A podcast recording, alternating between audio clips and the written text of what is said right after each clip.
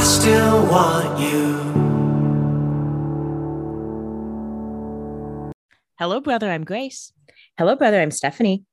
And this is Doppelgangers. Today, we're talking about season three, episode 13 of The Vampire Diaries, which is called Bringing Out the Dead. All originals now awake, Except Michael, which I don't think anyone's going to be mad about. rest uh, out of peace. Hope you're having fun on the other side. And then other people going to the dead, And some people coming back after they went, Alaric. as he is wont to do. It's kind of his thing. But as always, I'll start with the synopsis from Vampire Diaries Wiki. Sheriff Forbes delivers some disturbing news to Alaric and Elena about the weapon used in a recent murder.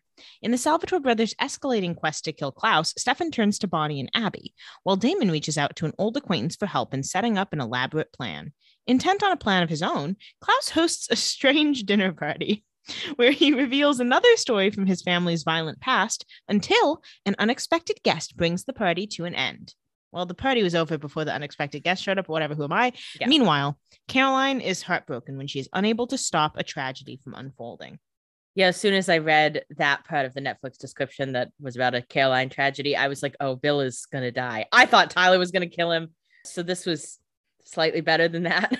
I mean, Bill Forbes is not a character we particularly care about, but this is a very sad death. This is a jam packed episode because we really do hit really every beat of a classic Vampire Diaries episode drama, suspense, kind of thriller aspects, mm-hmm. death, sadness, emotions, a little bit of romance when Stefan and Damon talk about Elena. I mean, we really tick off every single box. We get the family motif strong in this one, Mhm. as we have been for a while with the originals. It just lends itself to the brotherhood theme. I believe this chapter of the season, because we're still doing, according to Vampire Diaries Wiki, breaking the seasons up into chapters. This chapter is called like the Bloodline chapter. Ah, that makes sense. I would have called it the coffin chapter. but that's why I'm not writing for the show.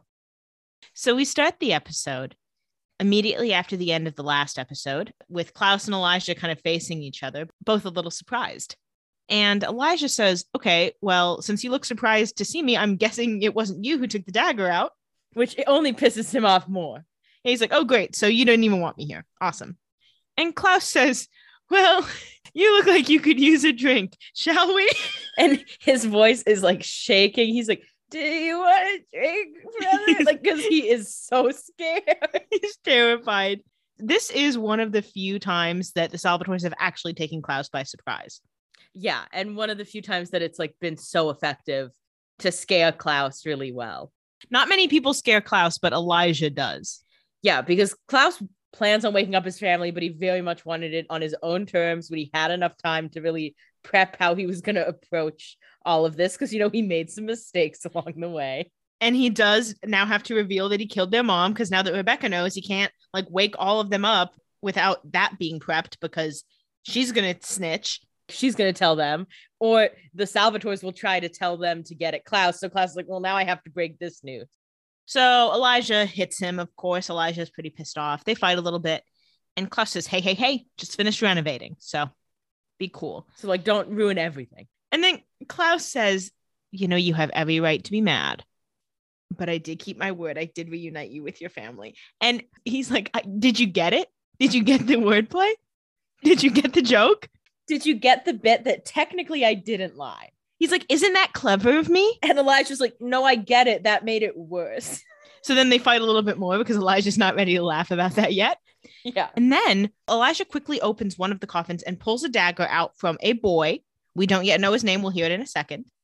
Klaus grabs the dagger from Elijah and he's like, Oh, don't make me do this to you, Elijah. And Elijah says, Oh, yeah, come on, dagger me. I dare you. You'll have Kol to deal with. So one of their names is Kol, not a name you guessed, but that's okay. Where's Victor?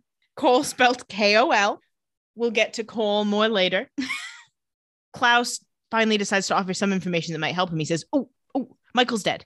He's like, hey, uh, I did that. So we good? He says, I killed him with his own weapon, which was pretty cool. And this does perk Elijah up. He's pretty excited to hear this. Klaus says he's gone forever. It's that Michael is dead, and also the weapon that could kill them is now gone. Yeah. Too. Which I guess maybe he doesn't know, but he probably can assume. I think it's a safe assumption he does know that. So at first, Elijah's like, Oh, this is great. Our dad's dead. And then Elijah, you know, thinks a little more and he says, then why is her family still in fucking coffins? Yeah, he's like, if you got through that and like did that, why aren't we all awake celebrating? And then he drops a little bit of timeline information. Not sure if you caught this. He says that Finn's been in the coffin for over 900 years and Kol for over a century. I did not catch that, but when we see them wake up, it was clear that Finn had been in there the longest based on his outfit. Finn is a thousand year old vampire. He's been daggered for 900 years. Man, that's mean. That sucks, right? He hasn't seen shit. And Kol for over a century. So we can assume Kol got daggered sometime around 1910. So about 10 years before Rebekah. Yeah. Do you have any theories as to why those two were daggered at the times they were daggered for fun kind of mind exploration exercise? I'm sure they either threatened to leave Klaus or just did something to piss him off someday. Especially, I would guess Finn, it could be a very small slight that led to it because it was early in the the stuff. Maybe they had just gotten the dagger and Klaus just wanted to see what happened. But alternatively, you have to imagine the first one was the most meaningful because that's a big step to take. So you could also think that maybe Finn did the worst thing to Klaus. And then as time went on, Klaus got more picky and more paranoid. So he was like, mm, You like a boy, Rebekah? Bye. Death. See you in 90 years. Death to all of them. and Klaus says, Hey, no, like everyone was still in the coffins because of Stefan Salvatore, not me. He holds the one thing that keeps me from freeing you guys. I should tell you there are some things uh, that you don't know about our past um, and our mother's death. Things I never really wanted you to know, but I'm ready to tell you now. And of course, he's ready to tell him now because if he doesn't tell him, Elena or the Salvatores will, and he knows that. But it's good, smart of him to get ahead of it. He's ready to tell him now because he's forced to. But it's good to, you know, open this all up immediately and be like, look, Elijah, I've changed. I'm very honest now. Of course, Elijah isn't falling for that as a man of honor, but he is listening. yeah, he wants to hear the information. He wants to walk into it. And Klaus says, You know, I only ask that you remember the oath of loyalty you once swore to me. And then Klaus like redips the dagger in ash, and Elijah's like, Man, what are you doing? You know what he's doing. Uh, he redaggers Kol because he doesn't want Kol to wake up, evidently. And Kol didn't even tremble a little. He wasn't close. Yeah. Klaus says, always and forever, you need to stand by my side, be my brother. You need to help me destroy Stefan, and I promise you, our family will be whole again. And then he closes Kol's coffin. And Elijah's like, that seems like a lot of work to destroy Stefan for that, but whatever, I'm here. Yeah, Elijah's like, that's really the only option I have at this point. Obviously, Elijah is not marrying himself to this alliance, but there's no point in him fighting back against Klaus at this exact moment because A, Klaus doesn't have a dagger, so he's not going to kill him. Yeah. He's safe here. And he might as well just keep both options open in case the Salvatores are bitches to him. Yeah, exactly. It's nice to at least let Klaus pretend you're on his side. Although obviously Elijah's still a little pissed because he saved Klaus's life and then Klaus immediately daggered him, Which, fair enough. which I don't really know what you expected, but he's keeping Klaus nearby. He's playing the middle right now. Smart move. So then we go over to the Gilbert house. Alaric is looking for some aspirin, and Elena masterfully clocks that he's hungover. Like you didn't need the whiskey bottle out. It's a look. Of course he's hungover. And Alaric says, Oh, it was a weird night. And Elena says, You don't have to feel guilty about Meredith. And he says, I know. Thank you for that. But I do feel guilty because I whiskey dialed her at 2 a.m. Weird way to say that, but fine. Just say drunk dial. What he wants to make it clear he was drinking whiskey. Well, I wonder if the network was like, You can't say drunk. Who knows? Anyway. And Elena says, Oh my God, you didn't. And he says, Oh, yeah, I did. And Elena says, Oh, was she cool about it? And Alaric's like, What about this conversation makes you think I remember that? Yeah, he's like, Do you think I know? Do I look like a guy who knows what he does when he's drunk? He's like, I only know I called her because I checked the call log. Do I look like a casual drinker or do I look like an alcoholic? And be honest. Yeah, and be honest about it. And Alaric says, you know, as soon as this aspirin kicks in and I remember the conversation, I'll let you know. Then the doorbell rings and it's Sheriff Forbes. And Elena says, Oh, is everything okay? And Liz says, Okay, uh, we're about to have an unconventional conversation, so I hope you guys will protect me on it. And Elena says, Oh, yeah, of course. Yeah, she's like, This is weird. You got to keep some of this to yourself. And she says, I assume you heard the medical examiner was murdered the night of the bridge fundraiser. And she assumes that because the only person in their little group she's told that is Damon, and she doesn't assume Damon's keeping any confidentiality. At least from them. And Rick says, Yes, we have heard that, of course. We're Damon's only friends. Liz says, Okay, well, we've been investigating. And this is the stake that was in Brian Walters' heart. And Rick quickly recognizes it and he says, Oh, that's one of ours. It's a set from the Gilbert Lake house. The sheriff is like, Yeah, why do you think I'm here, buddy? Yeah, Liz says, Yeah, I figured that out because, as a matter of fact, forensics ran it for prints and they found only one clean set Elena's. Elena has called Damon to tell him this, and he's like, Oh, so you're the prime suspect. And she's like, Okay, Liz doesn't think I did it. yeah. We're all in agreement that I didn't do it. Okay. We're all in agreement that I'm not the murderer here. But since we're talking, let's give just the worst guesses of suspects on Yeah. the phone right now. She says Liz is trying to find out why someone used a Gilbert weapon to kill a council member. And Damon says, Okay, well, I've got a theory. Let's ask Rick if his little doctor girlfriend had access to the weapons. And Rick says, Hey, you're on speakerphone. And Damon says, Okay, I'm just saying the first suspect is usually the right one. So don't get so defensive. Damon's like, it doesn't matter that I'm on speakerphone. I would have said that to your face. Like that wasn't me talking behind your back. Yeah, on speakerphone or not, I still think it's Meredith. Yeah. Do you need me to say it louder? Rick says, Well, Brian Walters was killed days ago. I didn't show Meredith this stuff until last night. And Elena says, You know what? I agree. It's not Meredith. And Damon says, Okay, need I remind you guys of the clues? Brian Walters is your ex boyfriend. Rick saw them fighting the night he was killed. And Elena says, Okay, I swear it's not Meredith. I refuse to believe Rick's luck with women is that tragic.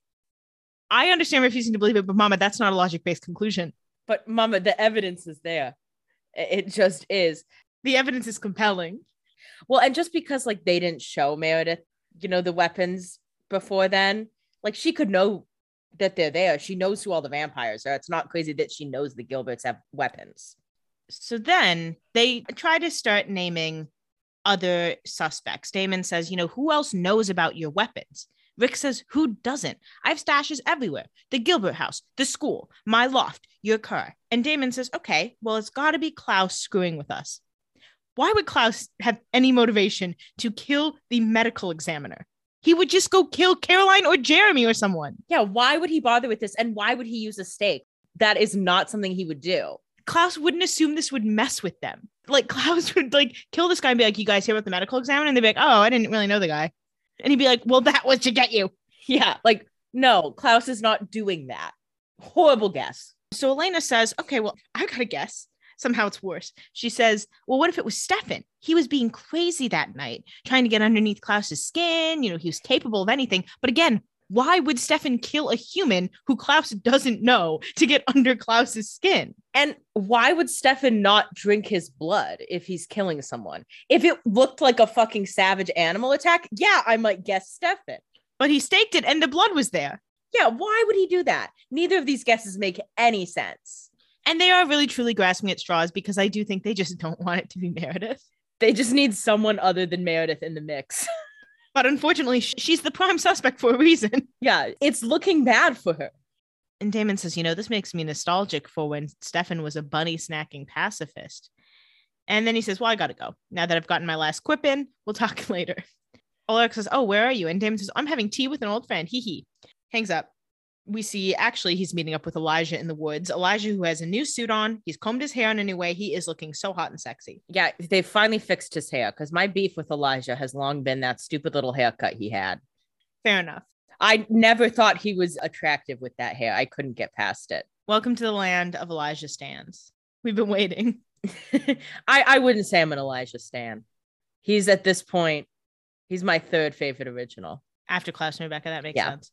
I would say he's my second favorite original. Damon says, Oh my God, Elijah, my favorite original. So Elijah's Damon's number one. Well, that makes sense for him. Yeah.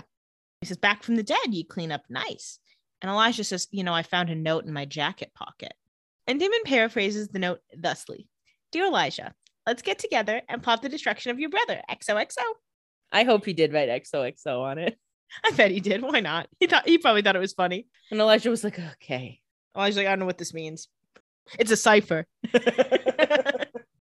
Damon says, Was I right to undagger you or do we have a problem? And Elijah doesn't answer that question. Instead, he says, You know what? I'm here. Let's just chat. Smart to not name any alliances yet, Elijah. Play the field. yeah, Elijah's like, you give me your pitch. I've heard Klaus's pitch. Then we'll see what I decide to do. Right now, Elijah's the prettiest girl at the party. Yeah. He doesn't need to settle on one person yet. He's just letting the suitors come up to him. I'm the bachelor tonight. What's your limo entrance? Give it to me. Damon says, Well, let's start with an easy question. Do you have any idea what kind of Klaus killing weapon could be magically sealed in a coffin?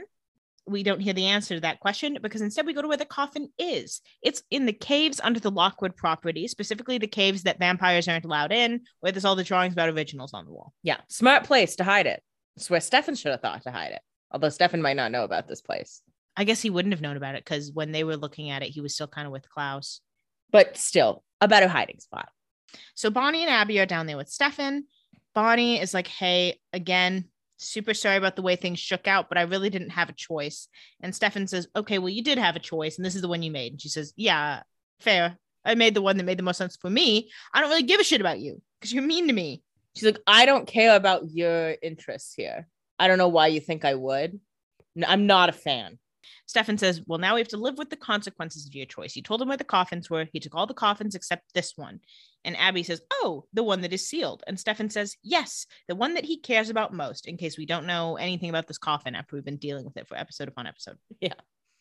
Stefan doesn't go all the way in the cave. Abby says, Oh, you coming in? And he says, I can't go in. Uh, vampires aren't allowed there. Damon compelled some Lockwood gardeners to get this coffin in here. Smart move. He really thought this one through. Yeah, exactly.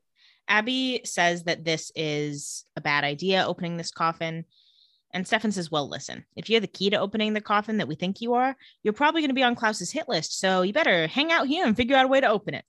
I mean, I think she's making a point though. Like, let's take a step back and figure out some more about this coffin before we open it up.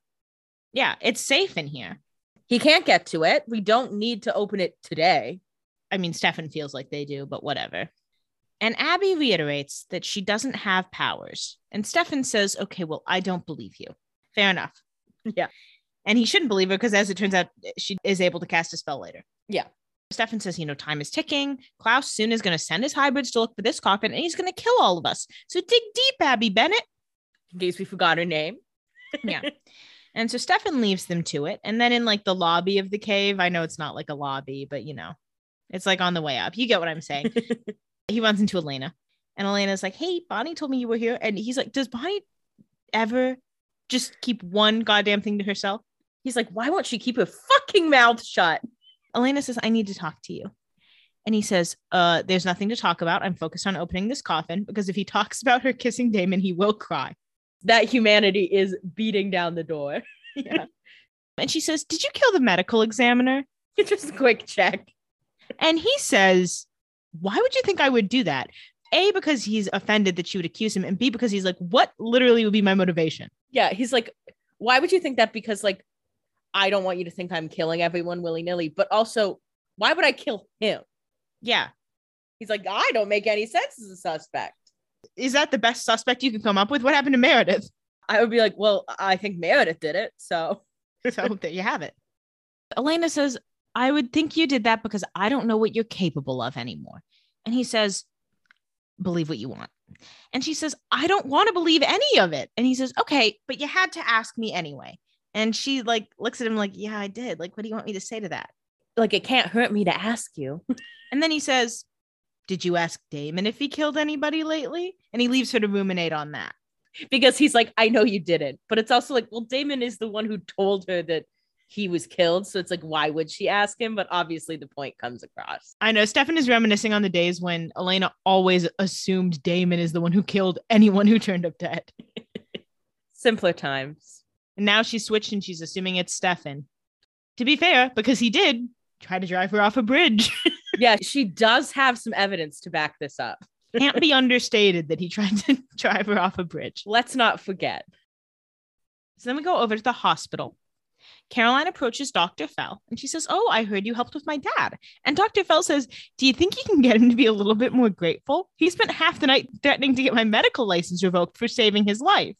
And it's like, well, you are doing something unethical technically. So And also, you know, not to nitpick on Meredith's logical thinking, but you knew he was on the council.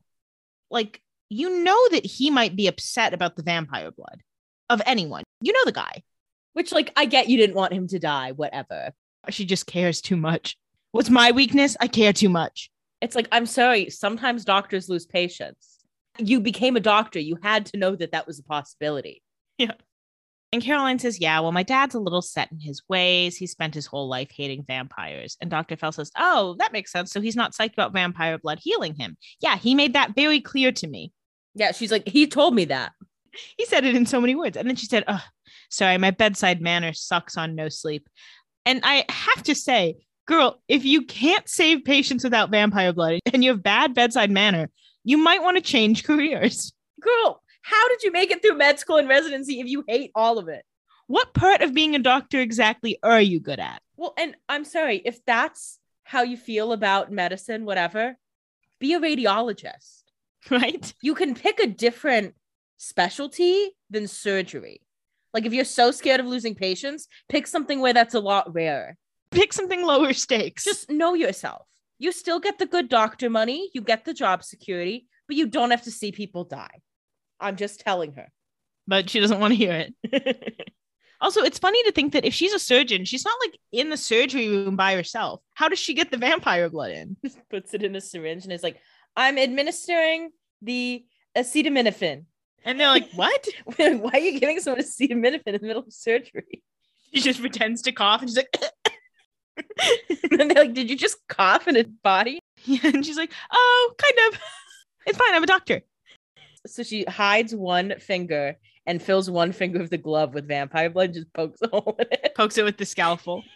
yeah. She puts it in like where her pinky would be. Yeah, and then just pokes the glove open and she's like, Okay, I did it. Or she just mixes it with the anesthesia. Just some logistics of the surgery itself. yeah. So Dr. Fell starts to walk away from this discussion because she feels like she said all she needs to say. And Caroline says, uh, hey, can I take my dad home? Yeah, she's like, um, excuse me, why do you think I'm here talking to you? I'm not here for social hour. and Dr. Fell says, I signed his discharge papers last night just to shut him up. Okay, girl, again, Don't let people leave the hospital when they're not done being treated. but whatever, again. And Caroline says, Oh, that's weird. He didn't call me. And Dr. Fell says, It's got to be so hard for you when your dad hates the one thing you can't change about yourself. And Caroline says, What? Meredith just had to drop that she knows that Caroline's a vampire. It's like, keep it to yourself. Meredith wants to be involved with this group so bad. I know. She says, Oh, I make it my business to know who the vampires in this town are. Just out of medical curiosity. I don't blab. Well, and okay, who blabbed to you? Caroline says, Yeah, we've had our ups and downs with the whole vampire thing, but she is clearly a little wary of Dr. Fell, like knowing this about her, because again, it's not like Caroline is a known entity as a vampire. In a certain group, she is, but it's iffy if people know that she and Damon and Stefan are vampires. It's not crazy that people on the council would have figured out about Damon and Stefan or that news has spread somehow. But it's kind of weird that the Caroline one has spread to this woman. I think mm-hmm. that's kind of a red flag. maybe Carol Lockwood just got really drunk and she's like, My son's dating a vampire stank. and Meredith's like, And what's her name? And who who's that? And is she interested in donating blood? And can you point her out in the in the school yearbook? Yeah. And how sensitive is she to like vervain? And do you think she'd be upset if I killed her dad? and then Dr. Fell decides she's done with this conversation. She says, Okay, well, tell your dad I said you're welcome. And then she leaves. Caroline heads off and she meets Elena in the hallway. And Elena's like, Oh, that was fast. And Caroline says, Yeah, he isn't here. He was already discharged. And Caroline says to Elena about Dr. Fell. She seems perfectly nice, by the way. Maybe a little intense, but I think it's sweet that you want to make sure Alaric isn't dating a total psycho. You can only stop so much when you're working with Alaric. Yeah, he's not helping. And Elena says, Well, you know, he's my family. I have to look out for him. And so Caroline tries to call her dad because she wants to make sure he's okay after being discharged. But as the phone rings, she realizes with her super vampire hearing that she can hear the phone ringing in the hospital somewhere. Yeah, and she's like, "That's weird. He would not have stayed here." So she looks around, she follows the sound, she finds like a dark file room. She opens the door and she finds him with his throat slit, stabbed in the stomach, and dead. Yeah, he's looking very, very dead. Like no breathing. Like if there was a chance to, you know, give him vampire blood just to heal him, like that's that chance would be gone at this point. Exactly. So Caroline's freaking out. She's crying because she can tell he's dead. She pulls out the knife. He's not breathing. She's like, fuck, he's dead. Please don't be dead. Please don't be dead. And then Elena says, wait a second, Caroline. He's got vampire blood in his system. And then he gasps awake. And you're like, "Oh, Bill's gonna be mad about this one." Yeah, immediately it's like, oh, this is not going to go well for Bill. He's like, "You've got to be kidding me." So then we go back to the cave. Bonnie asks Abby if the one grimoire they have is the only one she kept. And Abby says, Yeah, it's the only one I needed. I'm not a librarian. Not everyone has like 20 grimoires. Not all of us met a cute boy who we killed and then killed his father and then got to keep all their books. and Abby is looking at the cave paintings and she says, Oh, what's this? And Bonnie says, Oh, it's family history. It's about a mother who loved her children so much she couldn't bear the thought of losing them and turn them into vampires. That's a little bit over romanticized, Bonnie, but I get it. You're mad at your mom for leaving you. Bonnie is so like, she's like, Remember how you left me? Every time she talks to her mom, every conversation she turns to it. She's like, And you know, other moms don't do that shit. Yeah. And Bonnie, do you want to tell her how the story ended? The woman got killed by her son. Yeah. So what did she get from loving her children that much? Yeah. And Bonnie, you could tell your mom that. Like, just keep her in line a little bit. Yeah. And I'm thinking I might do that. Yeah. And if- if this doesn't work, you're going to be on this wall. And Bonnie says, and one of the vampires in this story is Klaus. And Abby says, Oh, Klaus, the one you're trying to kill with whatever's in this coffin.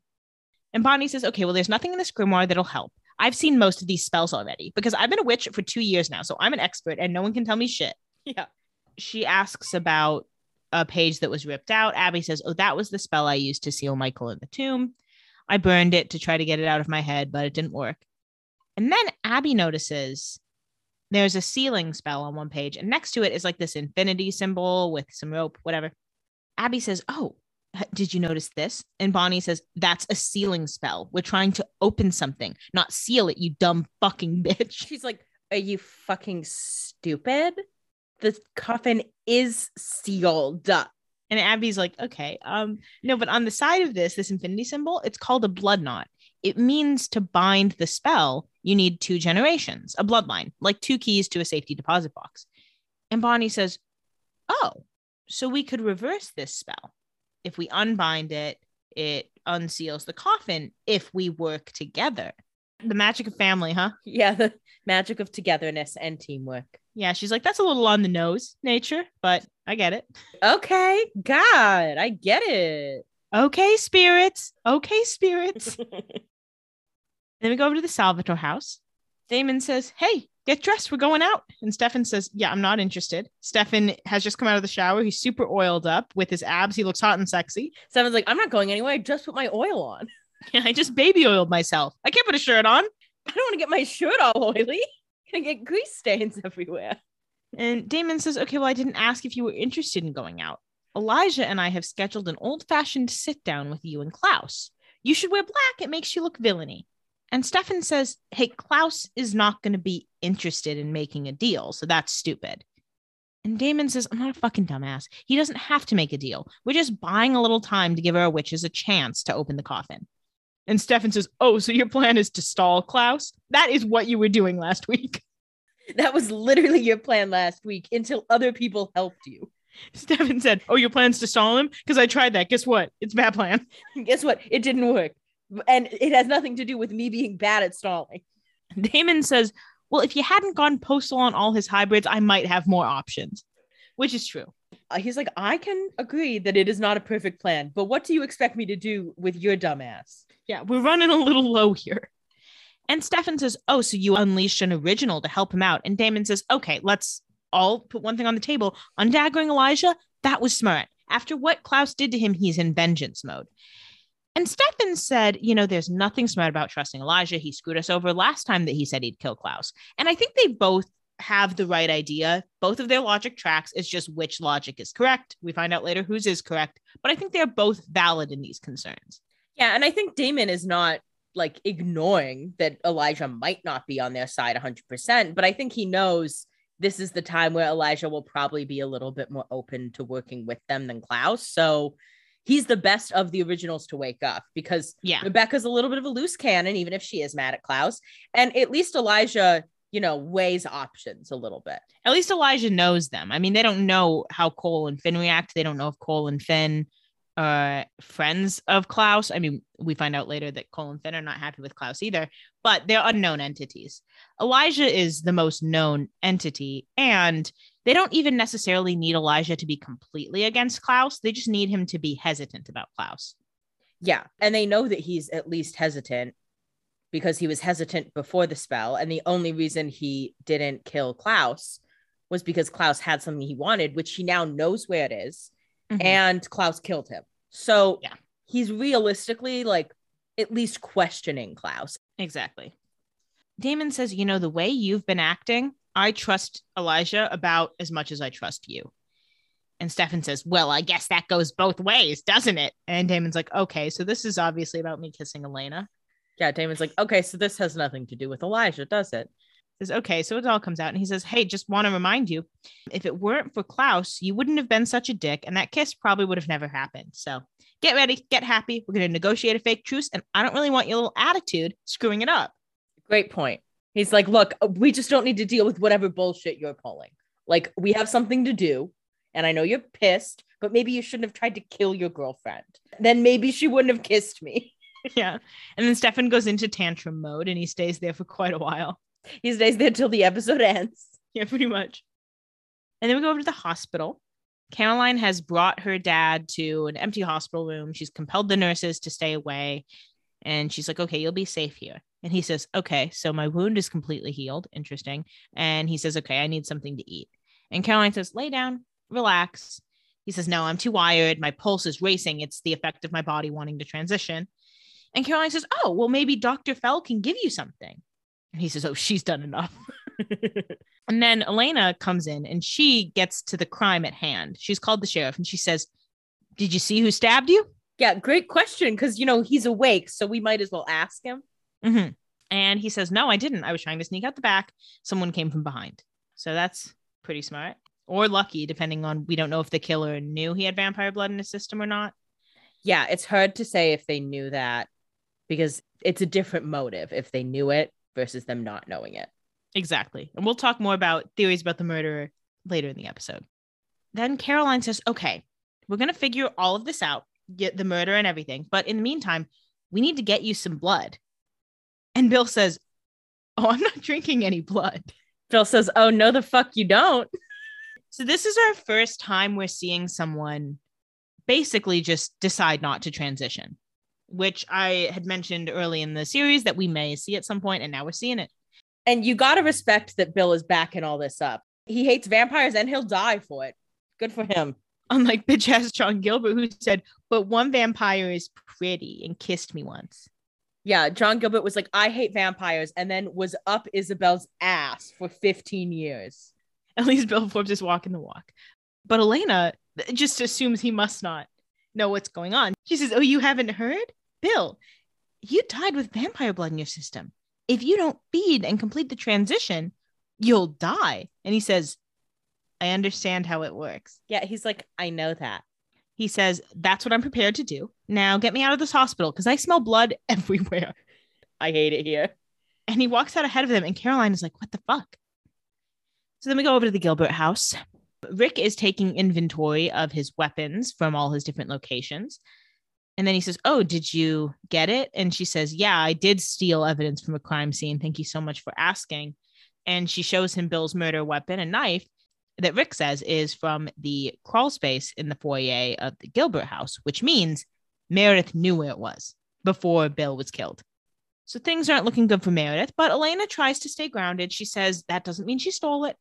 And then Rick points out, you know, these are from the loft. These are from the Duffel and Damon's car. This is a stake identical to the one that killed Brian Walters that was in Damon's car, which was at the Wickery Bridge fundraiser. And so was Meredith the night he was killed when he called her psycho. And based on the fact that Meredith knows who the vampires are in this town, we can assume that Meredith might have had motive to search Damon's car. So again, things don't look good for Meredith at this moment. Yeah, there are facts piling up against her. And Elena says, okay, but let's look at the bigger picture here. If she was trying to save Bill Forbes, why turn around and kill him? And that's the most compelling piece of evidence for Meredith's innocence. I do think yes, but there's also a side of it like, well, maybe he was just pissing her off and she was like, okay, now be a fucking vampire. Like, Yeah, that she was like, oh, then I'm going to make you a vampire. Worst case scenario, he's a vampire and he hates it, and she gets some blood from him. Best case scenario, he decides not to complete the transition and dies. yeah. It throws a question at Meredith that is like, okay, that doesn't fully track with what we think she would do, but it doesn't clear her. It doesn't prove her innocence, especially since she knew vampire blood was in his system. And Alaric says, you know, I honestly don't know what to think either, but we would be idiots to ignore these facts. And yeah, you would be. Yeah, he's like, I'm not saying she did it, but we just have to think about it. And Elena says, okay, well, what should we do? And Alaric says, let's get the knife to the police. You should go be with Caroline. And Elena says, look, Rick, I'm really sorry. Be careful. She leaves. And Rick's like, "Uh, my life sucks. He says, I hate this. he says, I got to get on Hinge. he's like, someone needs to give me a Raya code. Yeah. So he goes to Facebook. He's like, anybody got a code for Raya? And then we go over to Klaus's house. The Salvatores have arrived. And Elijah says, Damon and Stefan Salvatore. And Klaus says, I heard you two seek an audience. Very bold. And they're like, okay. Klaus is like, oh, they're here to kiss the ring. And it's like, they're messing with you, buddy. Yeah. Klaus says, let's discuss the terms of our agreement like civilized men. And he points to a table set for dinner.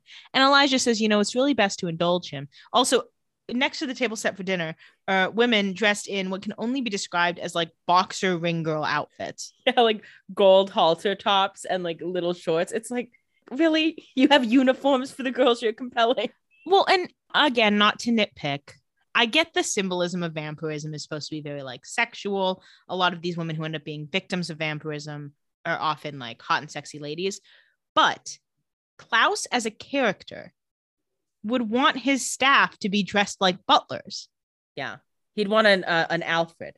Yes, exactly. Who's like, you know, who's there for him. He just wants the girlies to be there when he's hungry.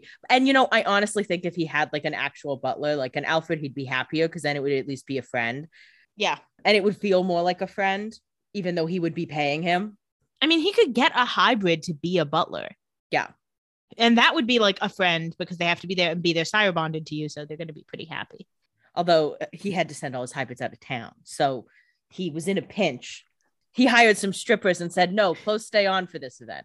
And they said, this guy's weird, but he's paying us a lot of money. Yeah. And that's because one of them's going to end up dead. Yeah. But it's a one in four chance. So, you know, depends how much money.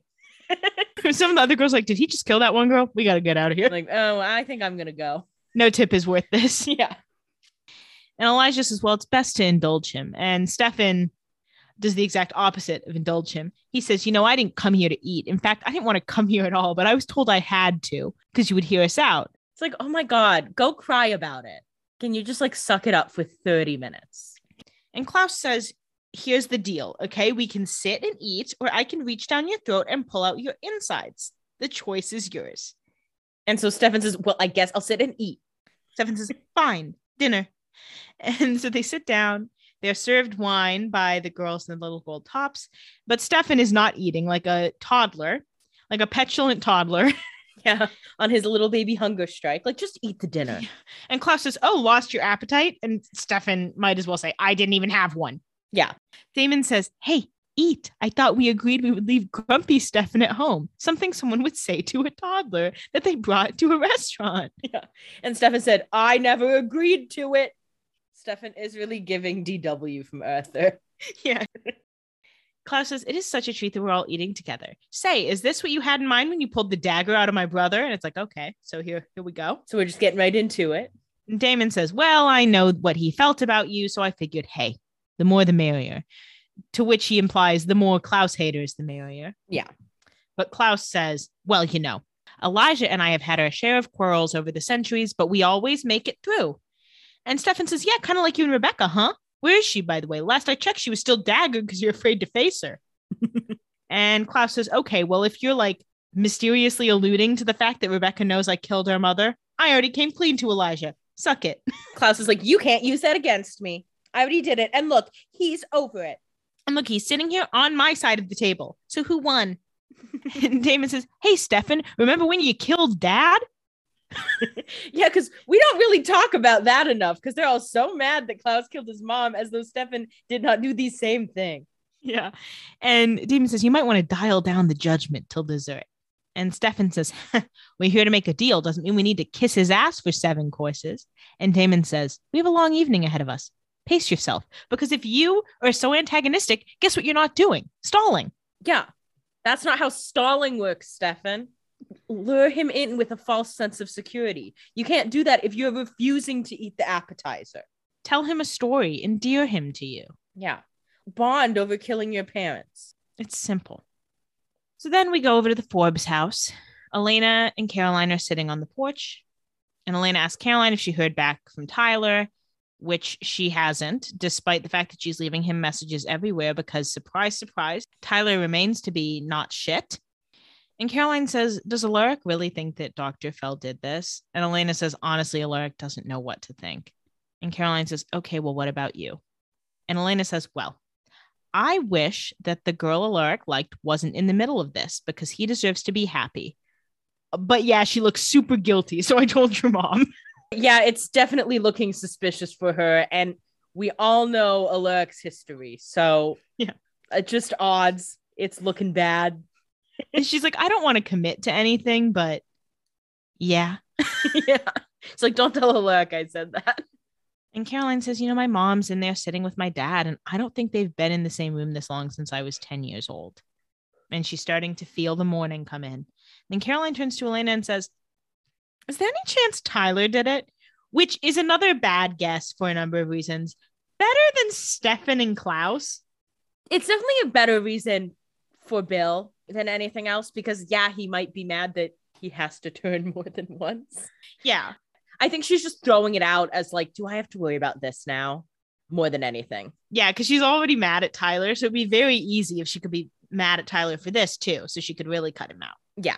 and she tries to justify it to herself because she wants to believe it's you know that clean and simple she says you know if klaus is trying to mess with you and he's sired to klaus he does everything as told again same logic gaps here why would klaus kill the medical examiner Yeah. And why would Klaus kill Bill Forbes to get to them? There are more significant players to kill first. exactly that would be a significant lowering of the stakes to go from attempting to kill caroline to attempting to kill bill forbes Yeah. Like it's just not really someone he would be going for. But elena doesn't say like no that's a stupid guess. What elena says is no i don't think tyler did it. And caroline says well i can't just let my father die. I'm i'm going to force him to feed. I'm going to force him to drink some blood. And elena says caroline he doesn't want to. Yeah. She's like, Caroline, I know this is her, but you can't take his choice away. caroline and elena are very good friends to each other. And we see of course you know over the course of the show everyone deals with loss in their own way they kind of are able to be there for each other because of it but what elena does very well for caroline here is like she tries to comfort her with the circumstances she has that she's like he doesn't want to do it i know it's easier for you to say that you could force him to feed but he doesn't want to Yeah. And it's this question of choice when you're transitioning anyway, because Caroline didn't get to choose because she didn't know what was happening. And I don't think she regrets that necessarily, but it is like this weird thing of like, well, I don't want to lose him and I don't have to lose him if he does this. Well, and it's also, I think, a level of unfairness, which we can talk about later too, that Caroline didn't get a choice. She Mhm. didn't get to reckon with these things. Yeah. And she's like, and it worked out. I got past Yeah. that. Like he can get past it. If I feed him blood, he'll forgive me eventually because, as Damon says, estranged is better than dead. Exactly. It's that thing of he'll hate me in the short term, but he'll be alive and he'll come around to it. And then I get to have my dad forever Mhm. in like a new way and he'll understand like this thing that's happened to me. He'll come around on vampires because he'll have to and everything's going to work out. Like this very optimistic view of it when he just doesn't want that. And I think Elena is coming from that too of like knowing that she doesn't want to be a vampire and almost having to be forced into it a couple episodes ago and she's like that's not something that like you should do to someone. Yeah, the one thing we have is our choice. Mhm. And Caroline says, you know, it's hard because I hated him so much for what he did to me. But now all I want to do is save his life. And Elena says, of course you do. He's your dad. Elena, as we know, also lost your dad. So Caroline says, well, can I ask you what was the hardest part for you losing your dad? And she says, realizing all the things he wouldn't be there for, the things you just need your dad for. What, drinking all my beer? I'm sorry, I interrupted it with a joke because it was a very sad scene. They cry and hug because Caroline is starting to rationalize that she's losing him. And it's hard for her too, because I mean, this is Caroline's ongoing journey of reckoning with her immortality. Mhm. Like she was going to have to lose her dad someday. And she just hasn't really thought about death in the same way since she's become immortal. knowing that you'll outlive human family and friends is one thing. When you're like, okay, but yeah, in 20 years, I'll have to deal with that. But now it's like, oh no, I have to deal with that now. And I could keep him. If he would just suck it up. Like I have that option in theory that he doesn't want. And I think it's hard for her too, because she like, you know, she doesn't live with her dad, but she has this connection to him and she's always felt closer to him than her mom. And that has obviously shifted with all of this. But to not even have the chance to really heal the relationship all the way. I think that's part of it too, is like wanting him to finish this transition so he can really come to terms with her being a vampire in a way that he hasn't and just like supporting her, like making sure it's okay. Yeah. Since this whole thing hasn't been resolved, she's now reckoning with the fact that it never will be. He Yeah. will never come around on her being a vampire. He would rather die than come around. Yeah. Which is hard to think like, like how can I be a person I'm proud of if my dad isn't proud of me? Yeah. And she put so much stake in his opinion for so long. Mhm.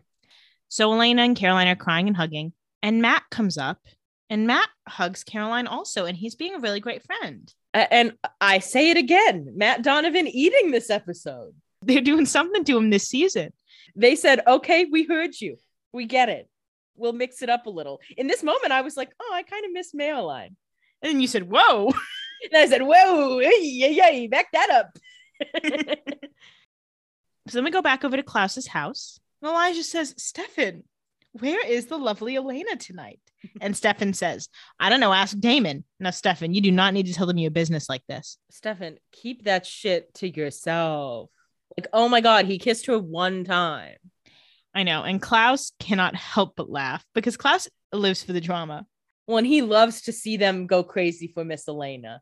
He's like, I was just going to kill her in a sacrifice, and she has you both in a tizzy. He says, Look, I like Elena's blood, but wow. He's like, I don't get it. The bitch wears Converse every day. God forbid she put on a heel. He says, Caroline's right there. you don't see her? he said, Are you guys crazy? He said, Are you guys blind? and Klaus laughs and he says, "Ugh, Elijah, I'm sorry. You missed so much. There's trouble in paradise. And Elijah's like, Oh, intriguing. Yeah. Stefan says, Hey, uh, one more word about Elena and this dinner is over. Damon says, Yeah, let's just keep Elena in the do not discuss pile. We haven't really resolved all that yet. Uh, But they don't keep it in the do not discuss pile. They actually discuss her quite a bit more. Yeah. Yeah, Klaus says, Okay, okay, I hear you. but I just think it's funny funny how- how. he says, I just think it's funny how the allure of the Petrova doppelganger is still so strong. And then he says, What do you say, brother? Should we tell them about Tatia?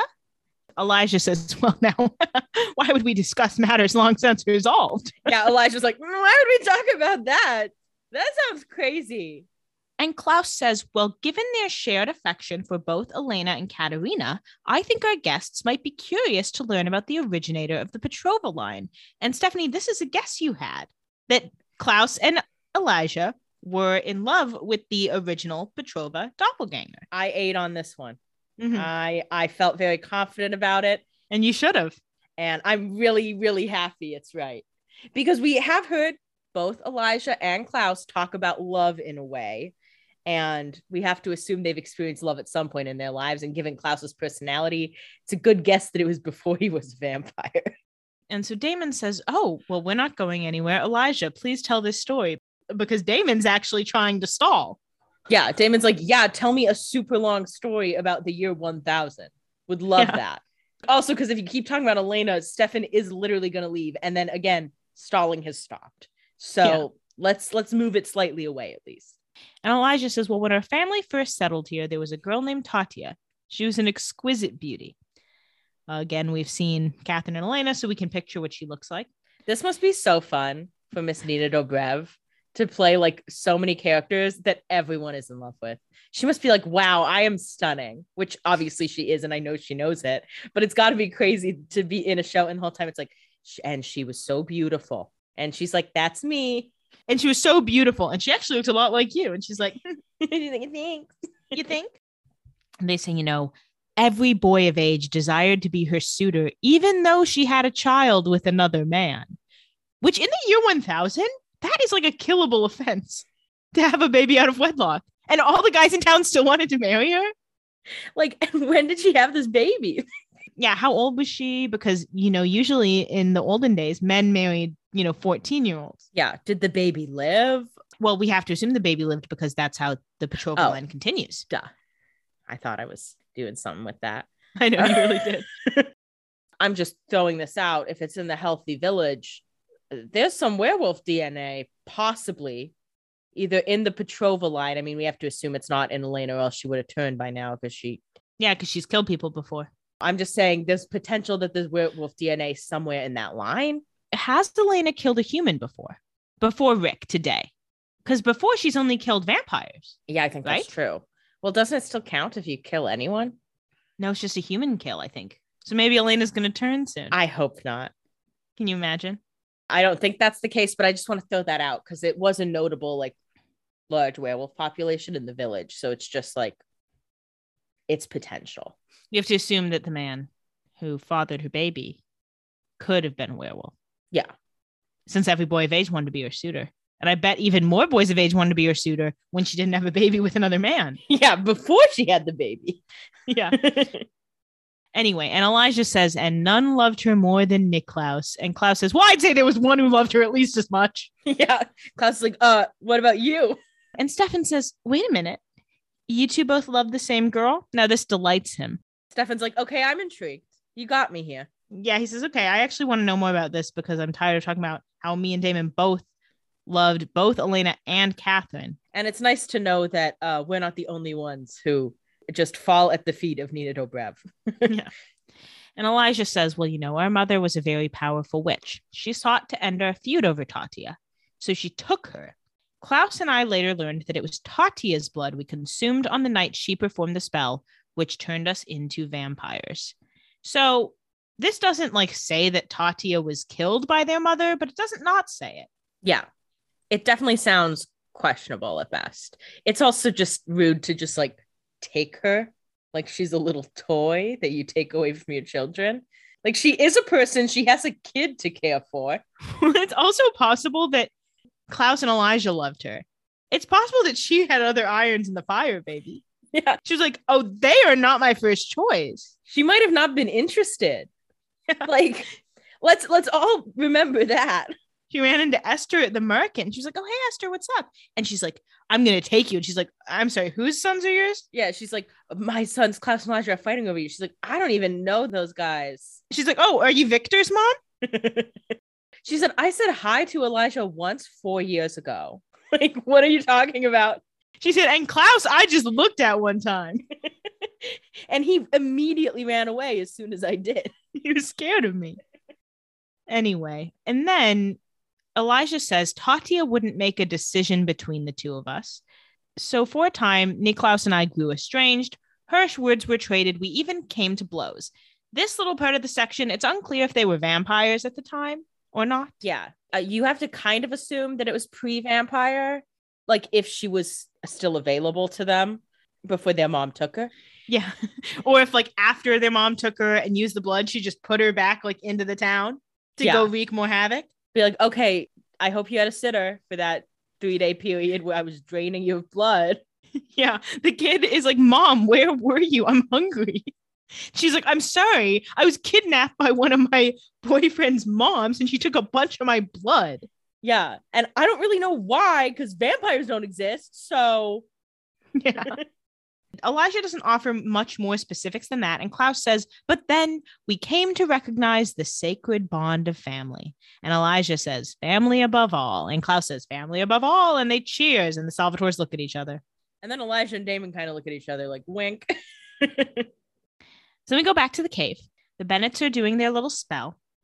Bonnie gets frustrated. She lets Abby's hands go and says, You're not even trying. We've been at this for over an hour. And Abby says, Okay, well, I think the spirits are angry with me for leaving you. Maybe they don't want me to have my powers again. And Bonnie says, Well, I had a bunch of dreams about you. So I find that a little bit hard to believe because the spirits pointed me in that direction. yeah, she's like, I wouldn't have come and found you because I am very angry at you, as it's become clear.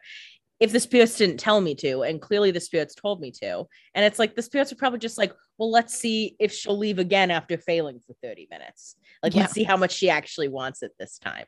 Exactly. Bonnie's like, You know, the spirits wanted me to find you because you're my mom. It's not them, it's you. You won't open up. And then Bonnie says, Did you know that dad never talked about you? And neither did Grams.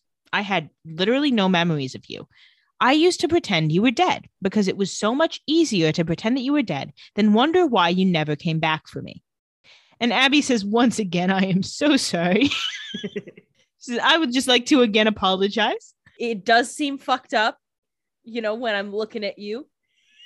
And she says, There's really no way I can tell you how sorry I am. And Bonnie says, Actually, as a matter of fact, there is a way that you could tell me that. You can help me. Yeah, you can help me open up this damn coffin. So Abby holds out her hands. Bonnie grabs them. They start the spell again. There's a little bit of shaking. The fire lights up. And then Bonnie starts to like, you know, lift the coffin and it's loose. And Bonnie's like, oh my God, it almost worked. I have to call Damon and tell him we're close. And then she leaves to go make the call. Now, girl, why don't you just finish it and then call Damon when it's done? But whatever. It's a TV show. We got to have some drama. Yeah. And if it's close, that means it's probably unsealed.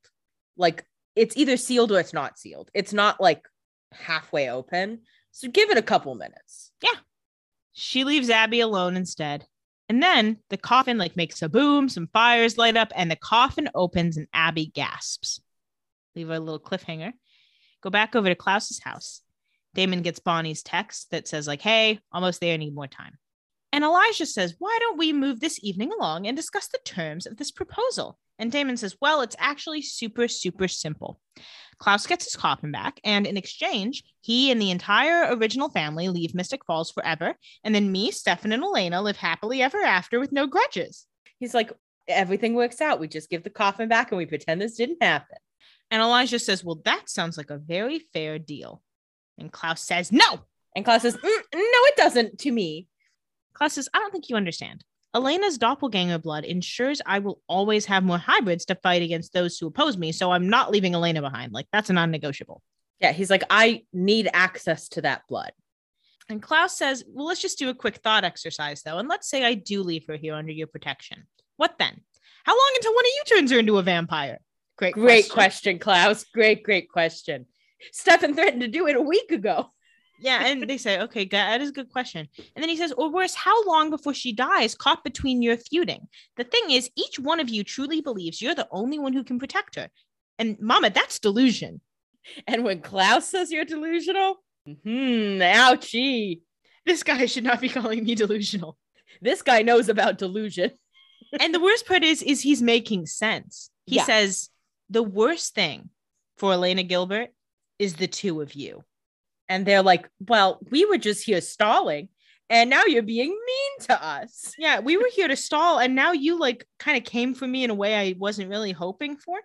Yeah, I thought you were going to just come for Stefan. Uh, Yeah.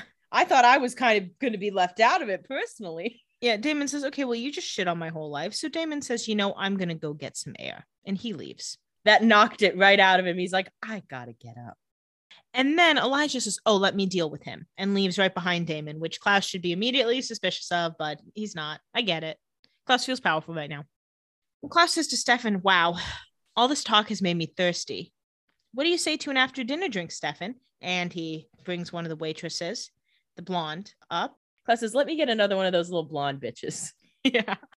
And then he bites her and drinks her blood, and it looks like he's going to kill her. He does eventually, but he looks pretty excited about it. So then we go over to the Gilbert house. Matt has walked Elena home after they left the Forbes house, and he asks if she's okay because this must be bringing up a lot for her someone's parent dying. Yeah. And she says, Well, you know, we've all lost a lot. And Matt says, Ugh, it's this town. It's messed up. Like, none of us should have to live this way. And that's a good point. They shouldn't have to deal with this. They're 17. Like someone's parent is dying like once every three months at this point. Yeah. You're going to run out. Like, Yeah, we're to run out of pants pretty soon. although we did just get an extra one because Bonnie's mom is here. So we Yeah. kind of net positive. when one comes in, one has to go. yeah. Town ain't big enough for too many parents. Yeah, exactly. And then they go inside, and the lights aren't turning on. And Elena says, Well, that's weird. Matt says, Oh, well, the electricity must be out. Matt's too used to it. He's like, this is what my house looks like all the time. Yeah, he's like, Oh, did you not pay your bill? I do that every month. He's like, I haven't paid a bill in months. It's free. He said, If you call the company and cry enough, they feel bad enough to turn the lights back on. No payment needed. They know me. I'll just call anyway. I'll say, Hi, it's Matt Donovan. And they'll be like, No, your lights are on. And he's like, No, I'm in another house. He said, call, ask for Rhonda, say Matt Donovan sent you. She'll give you a great deal. Matt is being nice this episode. and I'm still being mean to him. Again, Matt's kind of eaten, but you got to make fun of him a little bit. Yeah. But Elena, you should be clocking that it's weird that the lights are not turning on when you know there's a murderer loose Yeah. who's been in your house stealing your weapons. But a lot to get to right away. Yeah. So they walk in, they find a flashlight, they look for candles, and in the search, Elena finds a puddle of blood. Like, that's not good. And then she finds handprints of blood all over the wall. She follows the handprints upstairs, and there she finds a Alaric stabbed. Yeah, kind of slumped over. It's a little unclear if he's awake or not at this point. And then he starts to stir. So we can see he's not yet dead. And at this point, now that there's three murders or attempted murders, this is a serial killer we're dealing with. It's So the serial killer got a little sloppy. yeah, didn't check all the way. So Elena tries to pull out the knife, but Matt says, no, no, leave it in. He's lost way too much blood. And Matt goes to call 911. Again, Matt, pretty smart, considering earlier in the season, he said he doesn't know how to do CPR, Yeah. but he knows knives. Maybe he just re updated his certification and he's like, I have to call 911. you get the AED. And she's like, an AED is not going to help. Matt, Matt, Matt. So Elena says, Rick, look at me. Who did this? And he doesn't know because, again, now this killer has learned stab people from the back because you don't know who's coming back to life in this town. The knife always ends up in the stomach. And like Bill, you could see he's the attacker. I said he, but we don't know. The attacker slit the throat first and then stabbed him, but Alexia stabbed in the front. So I guess maybe it was dark when he got home. The lights were out. It's also possible they were wearing a hoodie. They were in a ghost face costume. They were in their A fit. Yeah, it was A from Pretty Little Liars It was a black hoodie and a ghost face mask. and a red coat, and a red coat over all of that. Can you imagine the outfit of red coat with the ghost face mask? That's so slay. That eats. No one take that. If I turn into a murderer, that's gonna be my fit. Alec doesn't know who did it, and Elena says, "Matt, there's a lot of blood." And Matt's like, I can see that. And Rick starts to think rationally. He says, Elena, you have to kill me.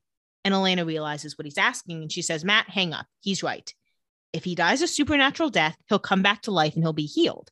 Matt's like, we don't know who did this. And we don't know if the person who did this is supernatural. So we can't rely on that. And Elena says, That's what he's saying. We don't know that. But since I'm a doppelganger, that makes me supernatural. And there's been some back and forth about how supernatural a doppelganger is at this point. Like, would the ring even work on her? It's kind of like not 100%, but at this point, it's kind of the best option they have anyway. Yeah, because they don't have a stash of vampire blood in this house. Again, I think you should have that. Yeah. But oh well, this is where we are and ends up working, so it's fine. And Matt says, okay, this is super messed up. Matt's like, you're going to kill a history teacher right now? Who is like a father figure to you? Yeah. He's like, we just said that this town is crazy. You're leaning into it a lot today, girl. Yeah. And Elena says, okay, well, he's dying. And so Elena takes a knife and stabs him, and you can see like the life leave his body. Now, this mama, traumatizing. Yeah. She just kind of rips that band aid off. She's like, I just got to get this knife in there. Yeah. And this is, I mean, again, Elena, I think, has killed people before. Has she? She daggered Elijah Oh, yeah. And she daggered Rebekah. and she's like staked a couple people. But no, I don't know that she's staked them to the point of death. yeah, I don't think she staked a vampire to kill them. And I mean, the originals ones are a not full deaths because they're not permanent, but they are very personal because it's a knife. So actually, she's got kind of practice stabbing. So Yeah. that's kind of nice. She doesn't have to stab with any accuracy with those, but she at least knows what the sensation will feel like. Yes. So she doesn't have to stab for the first time into her father figure. Yeah. So then we go over to Klaus's house. Klaus continues to feed on the poor, poor waitress. He says, delicious. And then he tosses her aside and she's dead. And Yeah. he says she was aged to perfection. Gross. Yeah, creepy. And Stefan says, okay, so I guess the only reason you agreed to this evening is to drive a wedge between me and my brother. And Klaus says, oh, you're doing that well enough on your own. Yeah, Klaus is like, you were already there. I'm just saying stuff. He says, because of Elena, you're going to lose your brother and you'll only have yourself to blame. And so then Damon and Elijah come back in. Again, they come back in together. Klaus, think. Think critically, King. And Damon says, Okay, Klaus, time for you to put something on the table. We've made our offer. Now you counter. So he says, Okay. Elijah pulls out a chair and he sits in it and he says, I offer Elena's future happiness. What she needs right now is to be rid of you lot and fall in love with a human. Maybe a nice football player, the blonde one. And Damon says, Matt Donovan? And also, this is literally the only age appropriate human Klaus knows in this town. yeah. Because why would he know anyone else? Yeah, it's not his business. Yeah, Damon says, Matt Donovan, really? And the audience says, Klaus ships Matt and Elena? yeah, everyone's like, what? I do think one thing that is funny, there are multiple times where like other characters will be like, that cute blonde one. Like they're trying to convince us to like Matt Donovan at every turn. Isobel said it, Katherine said it, now Klaus. They're all like, I like that guy. It's like, that guy's pretty hot and cool, huh? And in the audience, we're like, no, we don't like him. It's propaganda. But Klaus says, why not? You know, they'll get married, they'll live a long and fruitful life, pop out a perfect family. And Stefan says, yeah, and continue the Petrova bloodline. So every few hundred years, you'll have a new doppelganger. You'll never run out of hybrids. And Klaus says, yeah, well, that's like fair. You know, that's a return on investment. I invest in her well being, I get something out of it. Like, that's fair. And then he says, you know, after you return the coffin, I'll ensure her safety for the rest of her natural life. You know, that's what's best for her. And they're like, yeah, but we like to kiss her. Do you think, in the grand scheme of things, do you think that this is what's best for Elena is to be rid of Damon and Stefan? I don't think she wants it, so I don't think it matters. But do you think it would be what would be best for her? I guess that's a subjective question. It's like technically safer and easier, but I I don't think she wants a simple, basic life. Much as she is a simple, basic girl in many ways. And says she wants all this stuff to go away. Like, I think she'd get bored. I agree. And so Klaus says, What do you say, Stefan? Do we have a deal? Stefan walks over and Damon says, What are you doing? Damon's like, we didn't clear this. Yeah. Damon says, We are just stalling. We are not making any deals tonight. I can't make that any more clear. And Damon's like, and I know you don't care about Elena right now, but I would like her to stay in town. And let's be realistic. I don't think she wants to be with Matt Donovan. He's like, have you met Matt? Damon says, Hey, uh, the decision has to be unanimous. So shouldn't we sidebar? Klaus, just so you know, uh, if he didn't discuss it with me first, a handshake is null and void. Yeah, just want to make that clear. I have my fingers crossed. Stefan grabs Klaus's hand and gets ready to have a handshake and then says, Nice try, Klaus, but no deal. So then Klaus breaks his arm and holds it into the fire. And Elijah holds Damon back. And Damon's like, Hey, what are you doing? So for a second, it looks like Elijah's betraying them. Yeah. And Damon says, Hey, stop what you're doing. And Klaus says, Bring me my coffin before I burn him alive. And Damon says, Okay, I'll go get it. I, I know when my goose is cooked. Yeah. He's like, fine, I'll go. And Klaus says, Oh, Elijah, go with him. Keep him honest. He says, And when you return, I'll make good on my promise to you and hand over our family. So Elijah goes with Damon. At this point, we're not sure where he stands. So we go over to the Forbes house. Caroline goes into a room with her dad. I think it's Caroline's bedroom. Mhm. And he's looking at her trophies for her first state regionals. And Caroline says, Yeah, I was afraid to join the squad, but you talked me into it. And he says, Ah, you had nothing to be afraid of. You were so much better than the other girls. Yeah. you know, Bill Forbes was one of the dads on the football field who was like yelling kind of way too much at the opposing team of his daughter. Definitely. yeah, he was not a fun dad for the coaches to deal he with. got kicked out of a lot of games. Yeah. But he was always there at the beginning. yeah. Caroline laughs. She sits with him. She asks how he's feeling, and he says, You know, I feel tired. She says, Can I get you anything? Do you want me to call Steven, your husband? And he says, No, don't call Steven. We haven't spoken in a while. Probably because he's out here torturing his daughter. I can't imagine he's a super attentive husband. Well, yeah, and I bet Steven's like, hey, I don't think you should be torturing her. And Bill's like, you don't get it. He says, You don't get it. She's a vampire. And he says, Again, I have to bring up this feels like a an allegory for conversion therapy. And he said, Oh, what do you know? What the fuck would you know? Instead, Bill's like, Yeah, just call Steven when this is over and the dust has settled. She says, Okay. Can you imagine Steven? Steven's like, Excuse me? He died and he didn't even call me? Like he just chose to die rather than like be what you were, Caroline. Because I assume Steven knows all this.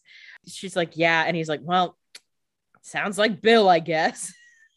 And Caroline gives this one last shot, which you can't blame her for. She says, Listen, I know you think you made your choice, but you can change your mind. You're strong enough to handle being a vampire. You're the strongest person I know. Yeah, she's like, you'd be able to, you know, not kill people. Like, I know that about you. You can withstand compulsion. You can definitely stop from killing someone. And he says, Well, first of all, I know that about myself. so Yeah. You're not telling me anything I don't know. He's like, that's not the issue. He says, Caroline, my strength is all in my beliefs. Becoming a vampire is wrong. People aren't supposed to cheat death. It's what I believe. Please respect that. And the layer here that's really sad is that Caroline can't help but apply these morals to herself. That she mm-hmm. feels like she wasn't supposed to cheat death. That she feels like she did something wrong by becoming a vampire, even though she couldn't control it. Yeah, she didn't have this choice presented to her to even think about because she didn't know it was a choice. And honestly, now she's gotten so used to being a vampire that I think in her mind, she's like, I would have had the blood if I was given the choice because I wouldn't have wanted to die. Yeah. And so it's hard to see him take the other path and be like, if I could have made the choice, would I have made the wrong one? Mhm. It's irrelevant now, but like, would I have disappointed him by making that choice if I had a choice? It's like that other layer of disappointment. Mhm. And so she says, How can you hate who I am so much? Because he's about to die. She doesn't want him to die hating her. Yeah, she's like, I just want you to say like you're okay with this, like before you die. Like I want to feel like you support me. And he does finally like say something fucking comforting to her. He says, I don't hate you. I love you. You're strong. You're beautiful. You're good. Even after everything that's happened to you, you are exactly who your mother and I hoped you'd grow up to be. And so that's great for her to hear. She's very excited to hear that he doesn't hate her. But she says, Well, then don't leave me. Yeah, she's like, if you like me so much, why can't you just stay? Like you're you have the option. Like, why can't you be what I am and learn to live with this if you can accept that I, in spite of all of this, am still a good person? Yeah, I'm still myself and am worth like caring about, then you could be too. It's just hard for her to get that. And you know, he really has his opinions, doesn't he? Again, you got to say, he does walk the walk. you know, it is interesting how things when you become a vampire get enhanced. And he's on his way to transition, and somehow that only enhanced his choice to not be a vampire. He said, I hate vampires even more. yeah. That was intensified. You gotta respect that he's sticking with it, but it is like, man, it wouldn't be me. And he says, You know, parents aren't supposed to outlive their children, Caroline. It's okay. That was a rough one. I know that's very sad. Liz watches, she's crying, he kisses her head, and he says, You know, this is life. This is what it means to be human. And again, so this is our first ever active choice to not transition, to mm-hmm. stay human, which up until this point has not been anything that we've seen that decision be made, or most of the time we don't even see that as an option that comes up. Yeah. So that's just an interesting thing. And then we go over to Klaus's house again. Stefan's hand is still being held in the fire. And so he says, Hey, you know what, Klaus, why don't you go ahead and kill me? I know you're going to do it when you get the coffin anyway.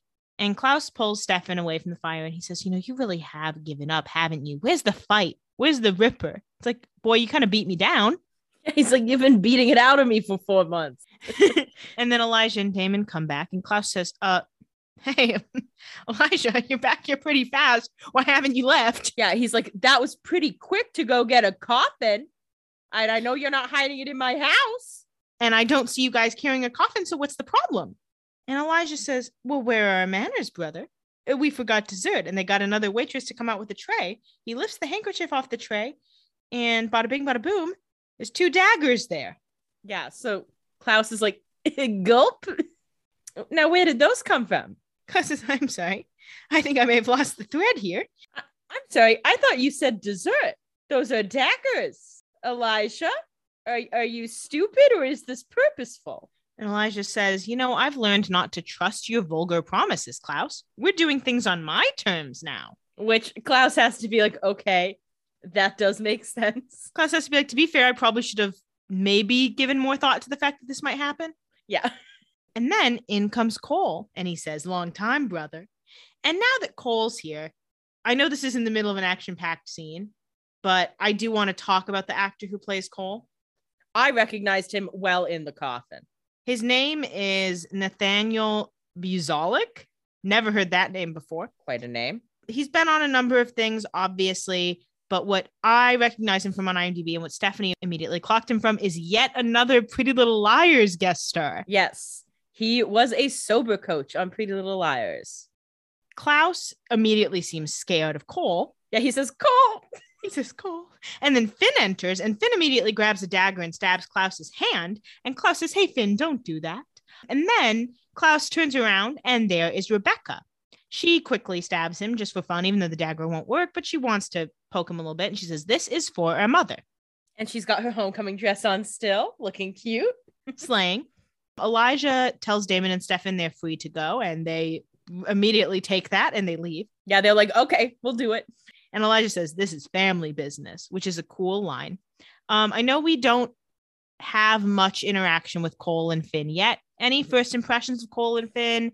Any predictions about what kind of characters these are going to be? Obviously, we'll get to know them a little bit more in the coming episodes, but I just want to see if you have first impressions of them.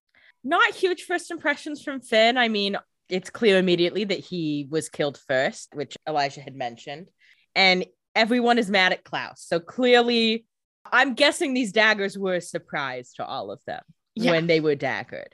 So you have to imagine they were pissed.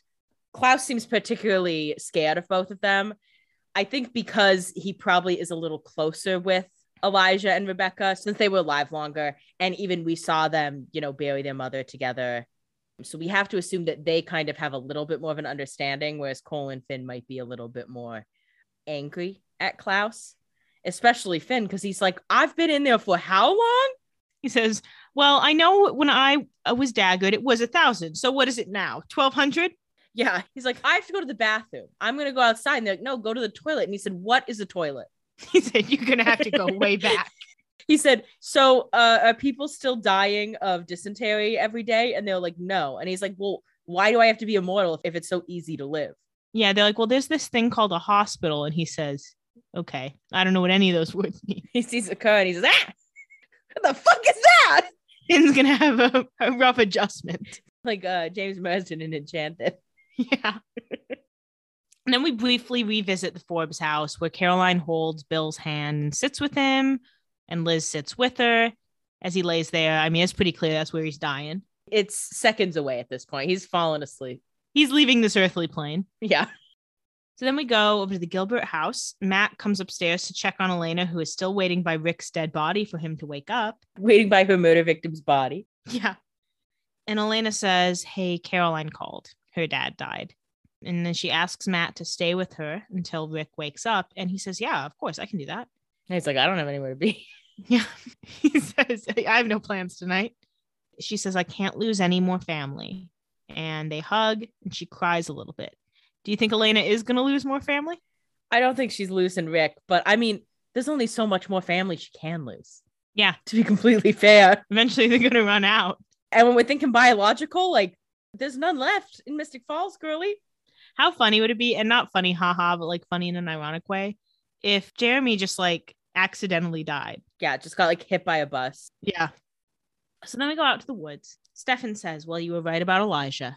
And daggering him was a smart move. And Damon's like, thanks for saying that, but I do know. Yeah, Damon says, I'm well aware, but actual acknowledgement of a job well done. That's awesome. You're going soft. And Stefan says, I guess I should thank you for saving me from Klaus. And Damon says, uh, You don't have to thank me till I've paid you back for all the times you saved me. And Stefan says, I do realize that you could have left me there. Uh, Klaus would have killed me and you would have gotten Elena all to yourself. And like magic, Elena calls Damon. And Damon declines the call, even though Elena's going through something. Yeah, Elena's like, are you fucking kidding me? She's like, I'm sorry, Damon's not picking up the phone. It would have been funny too. If then she called Stefan. that would have been hysterical. Damon declines the call and says, I didn't do that on your account, by the way. And then Stefan says, I love her, Damon. Okay. Could you tell her that? Yeah, start fucking acting like it. Yeah. Damon says, So do I. And Damon leaves him alone. Very dramatic love triangle. I mean, Damon's finally admitting his love for her out loud, even though we've all known it for ages at this point. Yeah, but at least he's saying it. He says, Well, now that I've kissed her, I don't feel as like a sad sack to admit that. And he walks away, and Stefan's like, man, do I have to turn my humanity on? He's like, you know, I kind of really fucked up my relationship with Elena when I almost drove her off the bridge where her parents died. I'm starting to see now. I didn't know she would take that so personally. Like, she went right and kissed my brother, all because I almost killed her. Bitch. Women are so emotional. I don't get women. Men are from Mars, women are from Venus, baby. so we go over to the Forbes house and the Gilbert house because Liz is on the phone with Elena. Because Liz has some news. She looked into Meredith Fell, and Meredith Fell was called into surgery six hours ago and has been there ever since. She has an iron tight alibi, at least for the stabbing of Alaric. At least she didn't try to kill Alaric. I guess that six hours doesn't totally cover Bill Forbes. But if she was like scrubbing in for surgery six hours ago, she was realistically at the hospital before that. But I guess he died at the hospital. So Yeah, I mean, she was talking to Caroline before Caroline found her dad. So we know she was at the hospital. So she was in the place where Bill was killed. So it's just a matter of how long was he actually dead before he woke up, timeline wise. yeah, And also, hospital not have cameras? I guess not in the supply room. Although why would he go in the supply room? Where did he get stabbed that no one saw anything? Although the Mystic Falls Hospital traditionally has a lot of long, empty hallways. There's a lot of questions still left unanswered, but this confirms that Meredith has an airtight alibi with witnesses for the stabbing of Alaric, which, based on the MO of the other stabbings, we can assume it's the same killer. Yeah, I think we have to, at minimum, assume Bill and Alaric are the same killer. Mm-hmm. Elena asks, Well, then who could it be? And Liz says, I don't know. But this attack on Alaric makes it the third attack on the Founders Council, and we just cleared our only suspect. So, this is interesting that Liz says this because it brings us an interesting connecting thread between the three victims that we might not pick up on because we don't really know Brian Walters that well. There is a similar MO between Brian, Bill, and Alaric. I mean, there's a exactly same MO between Bill and Alaric, and they're all members of the Founders Council. And they're all using Gilbert weapons. Yes. So, given evidence we have, your criminal minds knowledge, your background in profiling from watching Criminal Minds, Mhm. My doctorate in behavioral psychology.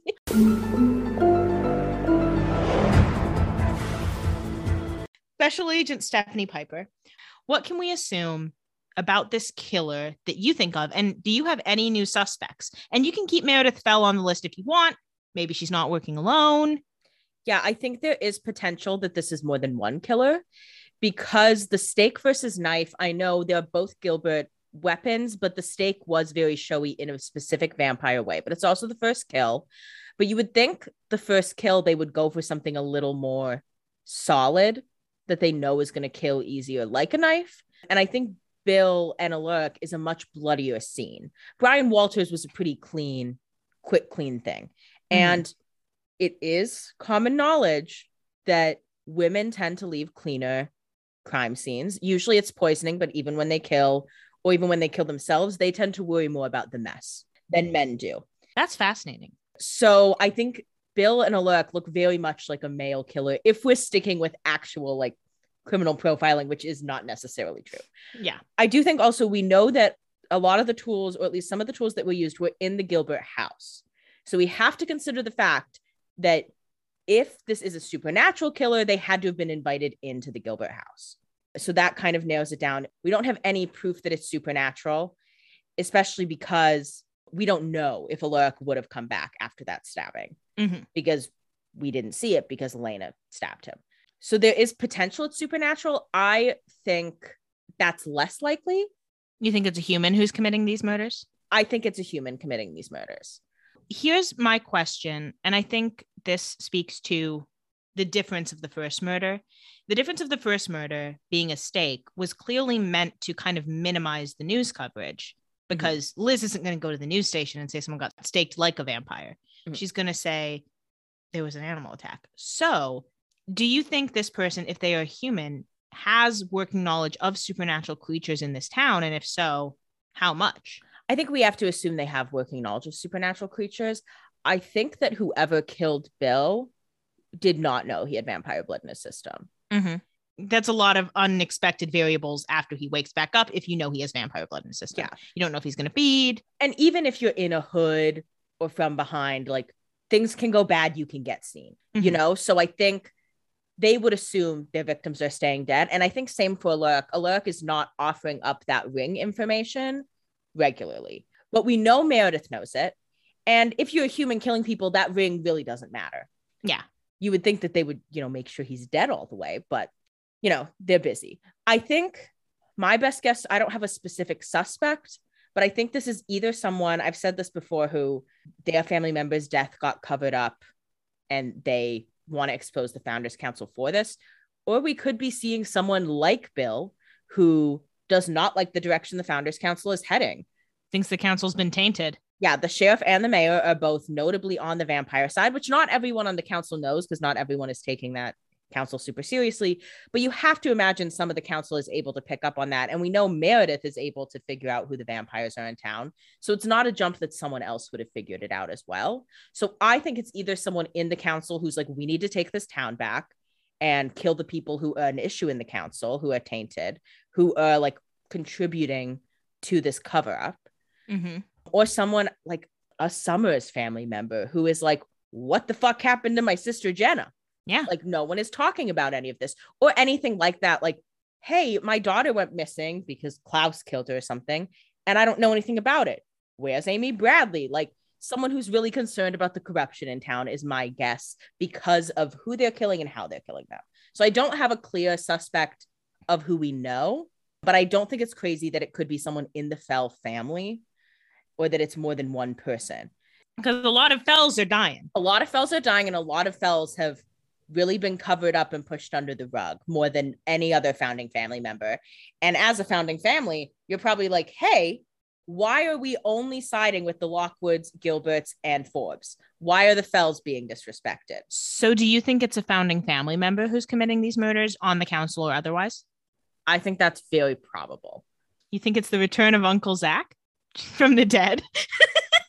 I don't think it's a Salvatore. I think if it's a founding family member, it's probably a foul because I think the other founding families is kind of like whatever at this point, or they're too connected of the founding families we know. I mean, there could be others, but I think it's someone who is unhappy with the way the council is going for whatever reason. Interesting. Albert Einstein said, Whoever undertakes to set himself up as judge in the field of truth and knowledge is shipwrecked by the laughter of the gods. Alaric gasps awake. He seems to still be in a little bit of pain from the stabbing, Mhm. which tracks with what we know about what's been going on with the ring. He and Elena hold hands. But we see the ring at least is doing its bare minimum job. Yeah, it's waking him up. So then we go back to the cave where the coffin is. Stefan and Damon have arrived. Damon says, Let's hope the witches got the coffin open. And Stefan says, Yeah, it would make this night at least a little bit worthwhile. Then they find both Bonnie and Abby passed out. Uh, Bonnie's in the hallway, Abby's in the cave, but they are breathing. So that's good. But they can see, even though they can't go into the cave, they can see that the coffin is open, but whatever is in it is gone. So they're like, okay, well, that's a good turn. they said, okay, well, let's hope that um that does want to kill Klaus, whatever's in there. Yeah. Then we go back over to Klaus's house. Rebekah says, I like what you've done with the place, Nick. And then she takes a vase and throws it at a painting. So she's being sarcastic. Classic queen, you know, it's effective. Klaus says, Okay, I just want to make it clear. I did want this to be for all of us, a place that we could call home and be a family and never be alone again. Yeah, he's like, I was going to wake you guys up and hang out with you. But I didn't. I wasn't ready yet. And Elijah says, You're right. None of us ever will be alone again, except you. You'll stay behind. And poor Klaus. Rebekah says, We're leaving right after I kill that doppelganger wench. You'll be alone always and forever. Now, poor Klaus, number one, because all he wants is to not be alone and he can't manage that. And number two, Rebekah, move on, mama. Like, girl, I know you're mad, but you got to get over it. You're back now. It's okay. There'll be other homecomings. He says, If you guys run away, I'm going to hunt all of you down. And Elijah says, Well, then you'll become everything you hate or a father. And this is effective. They're like, do you really want to turn into a dad? And Klaus is like, oh, fuck me. Klaus says, you know what? As a matter of fact, I don't. I don't want to do that. Then Klaus goes into tantrum mode. He says, I'm the hybrid. I can't be killed. I have nothing to fear from any of you. And Elijah says, You will when we have that coffin. Now, it's unclear how much, I mean, Klaus seems to know what was in this coffin. Mhm. It's unclear how many of them know what's in this coffin. It seems that definitely Elijah knows like it's mom and she's going to want to kill you. Yeah. And Klaus looks very sad and angry because his family's turning on him. And now he feels like his mommy's going to kill him. So things aren't looking great for Klaus. Yeah. And then the door opens. Klaus gasps, and we look, and indeed it is Esther, the original witch herself. She is what we can assume was in the coffin based on timing. And I did guess she was in this coffin. And yes, I guess she was decomposed. You did guess that it was her decomposed corpse, Yeah. but it was her. It was the original witch. I got the right identity. Yeah, she is alive. She walks in. She is in her like year 1000 garb with a long ass wig. Looks great on her. We also know her body's been in there for quite some time preserved, but we know that she's been like trying to wheel and deal on the other side. So we know she's been kind of in the mix Yeah. Because she was, you know, making deals with Vicky and up not working. Yeah. And she walks straight to Klaus. And Klaus shits his pants on the spot. Yeah, he like looks at the ground and cries. And she says, Look at me. Hesitantly, he does. And she says, Do you know why I'm here? And he says, Well, I'm guessing it's to kill me. yeah. He's like, I, I guess it's my time to die. And she says, Niklaus, you're my son. I'm here to forgive you. And then she turns to the others and says, I want us to be a family again. It's the end of the episode. So, first question You buy that? I mean, kinda, yeah. To be fair, you do know that there is a spinoff called The Originals. Yeah. When you you sit in a coffin long enough, thinking about how your life has gone, Thinking about mistakes you've made. watching things from the other side. I mean, I'm sure she's a little mad Klaus killed her, but she's probably like, well, I did have an affair with a werewolf that led to that. So, And I did side with his father, who was a bit of a bitch ass. yeah, his dad was not a good person. And also, she's probably watching it being like, this boy needs some help. And we've seen people come from the other side and be very forgiving. Mason Lockwood. Yeah. Like you watch everything that went wrong. She watched Klaus lose his mind essentially. And, you know, sh- she is not happy that he's been like daggering his siblings, but she's like, he's not doing well. Yeah, and she's not happy he broke the curse, but she looks at him and she says, okay, he really just needs a family. It's really, it all comes back to his dad. She's like, he really just did that because he wanted some friends. She's like, I just got to get the family together so maybe he stops making hybrids. Do you think all of the family, all the siblings are all going to be on board with being a family again? Oh, they've got some stuff to work out. They're Mhm. all still mad at Klaus, but I do think their mom being there, if she- like with her wanting to stay, they'll want to stay. Because especially like Rebekah, we saw was very close with her mother and was very sad when she died. And so I think it's this idea that they can, you know, take this horrible curse that they were given and at least be together, take the benefit of it. You know, they've all been vampires long enough. That's cute. What do you think? I mean, how do you think them living in Mystic Falls is going to go? Do you think they're going to stay in Mystic Falls now they have this nicely renovated house as a family? Like, what do you think is next for the town itself with all of these original vampires who just want to hug? Yeah, I think they're going to stay in this house for a while. I think there's potential to travel around and do things. I mean, I do think it's going to be an adjustment for people like Finn, who probably is like, wait, I can't just kill someone and leave them in the middle of nowhere. Like, people find that. Like, what do you mean DNA testing? Yeah. I can't just go kill whoever I want in the middle of the town. Like, so I think it's going to be a little rough adjustment. And also, what is lighting this room? also, where are the candles? And also, I have to ask, you ate something today that I just don't understand. I thought everything we ate was gray. So, what is all this other fancy stuff in here? What is this? And why does it say Pop Tart? And how do you read? and also, what are these words? And also, why is Rebekah dressed like a whore? so lots of fun to come for this little family. Hopefully. We'll see. But that's the end of the episode. We end, you know, with the Mikaelsons reunited, a serial killer on the loose, and a love triangle in full bloom. And one more dad dead. One more dad dead, and our first ever purposely failed transition. Big episode all around. That's the end of this week's episode. A very exciting episode is coming up next week. If you know, you know, I'm going to tell you the name of the episode because fans of Vampire Diaries will know this next episode is called Dangerous Liaisons. It's a super fun episode. I can't wait to get to it next week. Again, if you know, you know. but if you don't know, you will. If you're enjoying Vampire Diaries and Doppelgangers, please feel free to recommend us to your friends and leave us five stars, rating and review on Apple Podcasts and Spotify Podcasts. And follow us on Instagram at Doppelgangers Podcast. But that's it for this week. We'll see you guys next week. For now, goodbye, brother. Goodbye, brother.